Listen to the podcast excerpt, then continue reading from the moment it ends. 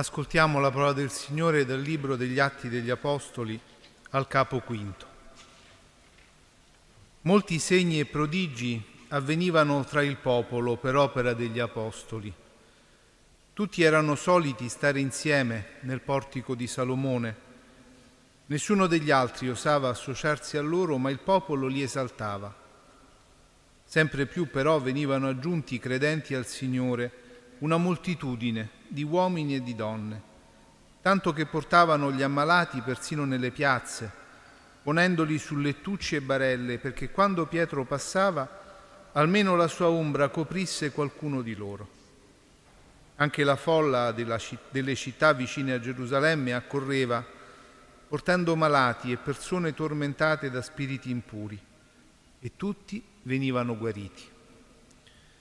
Si levò allora il sommo sacerdote con tutti quelli della sua parte, cioè la setta dei Sadducei, pieni di gelosia. E presi gli apostoli li gettarono nella prigione pubblica. Ma durante la notte un angelo del Signore aprì le porte del carcere, li condusse fuori e disse, Andate e proclamate al popolo nel Tempio tutte queste parole di vita. Udito questo, entrarono nel Tempio sul fare del giorno e si misero ad insegnare. Questa è la parola del Signore.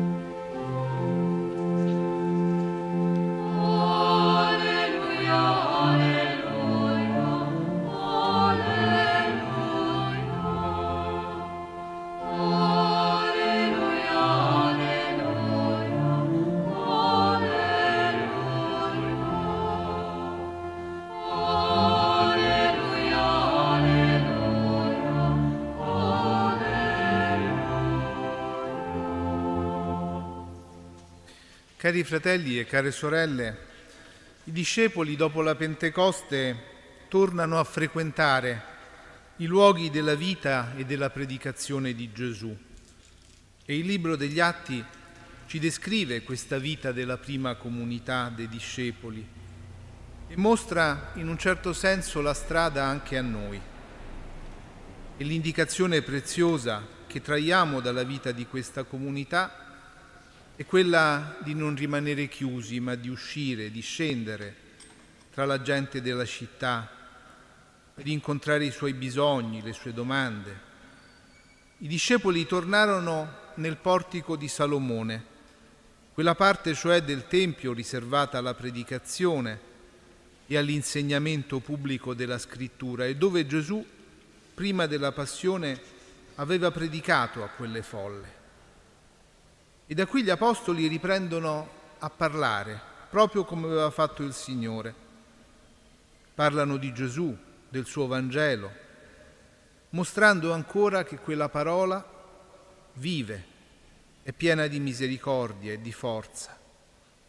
E nota il libro degli atti che i discepoli erano soliti stare insieme, cioè non vivevano dispersi, ciascuno per conto proprio e questo fatto rappresentava già di per sé una buona notizia, un Vangelo. Quegli uomini che si erano dispersi nel tempo della passione, della difficoltà, della cattura, del processo, della morte del loro maestro, ora si ritrovavano insieme. Il male e la divisione non avevano prevalso e in quello stare insieme si manifesta la forza dell'amore del Signore risorto, quell'amore che Gesù aveva comandato. Amatevi gli uni gli altri come io vi ho amati. E l'amore del Signore è qualcosa che guarisce, risana, vince il male in tutte le sue forme. E proprio in questa scena descritta dal Libro degli Atti si mostra questa forza l'accorrere delle folle, il concentrarsi dei malati, là dove stavano gli apostoli, dove loro passavano. E qui c'è la forza di una guarigione. Quando Pietro passava, anche solo la sua ombra poteva coprire qualcuno di loro perché guarisse. Essere coperti da questa ombra significava essere avvolti e custoditi dall'amore e dalla misericordia di Dio che accompagnava la vita di quella prima comunità.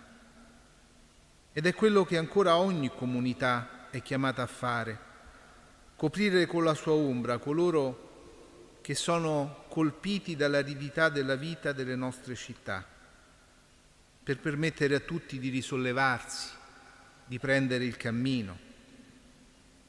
E qui allora vediamo la forza dello Spirito quello spirito che Gesù aveva detto avrebbe ricordato tutto ciò che lui aveva detto ai discepoli e che gli avrebbe permesso di compiere quelle opere che il Maestro aveva fatto.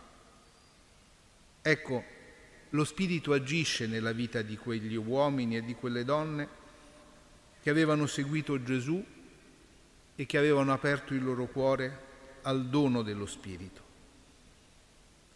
E quell'ombra è un'immagine che nella scrittura torna proprio per indicare la presenza dello Spirito. È un'ombra che copre, protegge. E questa ombra si produce laddove i discepoli scelgono di stare insieme, di non disperdersi, di non dividersi, ma di vivere il comandamento dell'amore che il Signore ha lasciato loro. E allora, fratelli e sorelle, anche la nostra vita può offrire ombra e riparo ai poveri quando si lascia illuminare dalla parola del Vangelo. E quanto bisogno di questa ombra ha, questo, ha bisogno questo mondo, in un tempo in cui in fondo in tanti, a causa della pandemia, si sono sentiti così vulnerabili, senza protezione e quanto i poveri in questo tempo hanno bisogno di essere protetti, curati, messi al centro dell'attenzione di questo mondo. In molti cercano riparo solo per sé, senza offrirlo agli altri, ma questo rende tutti più deboli. E in fondo vediamo come davanti alla manifestazione di questo amore che protegge, sorge però anche la gelosia, l'invidia del male, proprio come accadde a Gesù. Anche i discepoli si scontrano con la logica del salva te stesso. È il Vangelo del mondo che diventa come una prigione. La gelosia del sommo sacerdote, dei sadducei, di fronte alla predicazione degli Apostoli è proprio espressione di questa predicazione dell'egoismo, dell'egocentrismo. Il male ha invidia dell'amore, teme la sua forza, il suo contagio che cambia la vita e la storia. E non a caso il libro della Sapienza dice che la morte stessa è entrata nel mondo per invidia del diavolo. E allora i discepoli vengono imprigionati, ma il Signore che ha vinto la morte ora è sempre accanto ai suoi e nella notte un angelo li libera dal carcere e ordina loro di continuare a predicare nel Tempio tutte queste parole di vita. È una definizione molto precisa per indicare il Vangelo, parole di vita, che ci aiuta a capire qual è ancora oggi la forza di questa parola in un mondo dove troppo spesso risuona una predicazione di morte, di rassegnazione, ecco che dal cuore della Pasqua, dal profondo del sepolcro vuoto si sprigiona una parola di vita che annuncia la fine del potere della morte. E questa parola di vita non può essere imprigionata, non può essere incatenata, come dice l'Apostolo, ed è consegnata anche a noi. Questa è la parola che ci nutre e ci guida nella preghiera della sera e che ci ricorda che il male non può nulla contro l'amore, contro la forza di questa parola che tocca i cuori e libera ogni uomo dalla prigione di se stesso.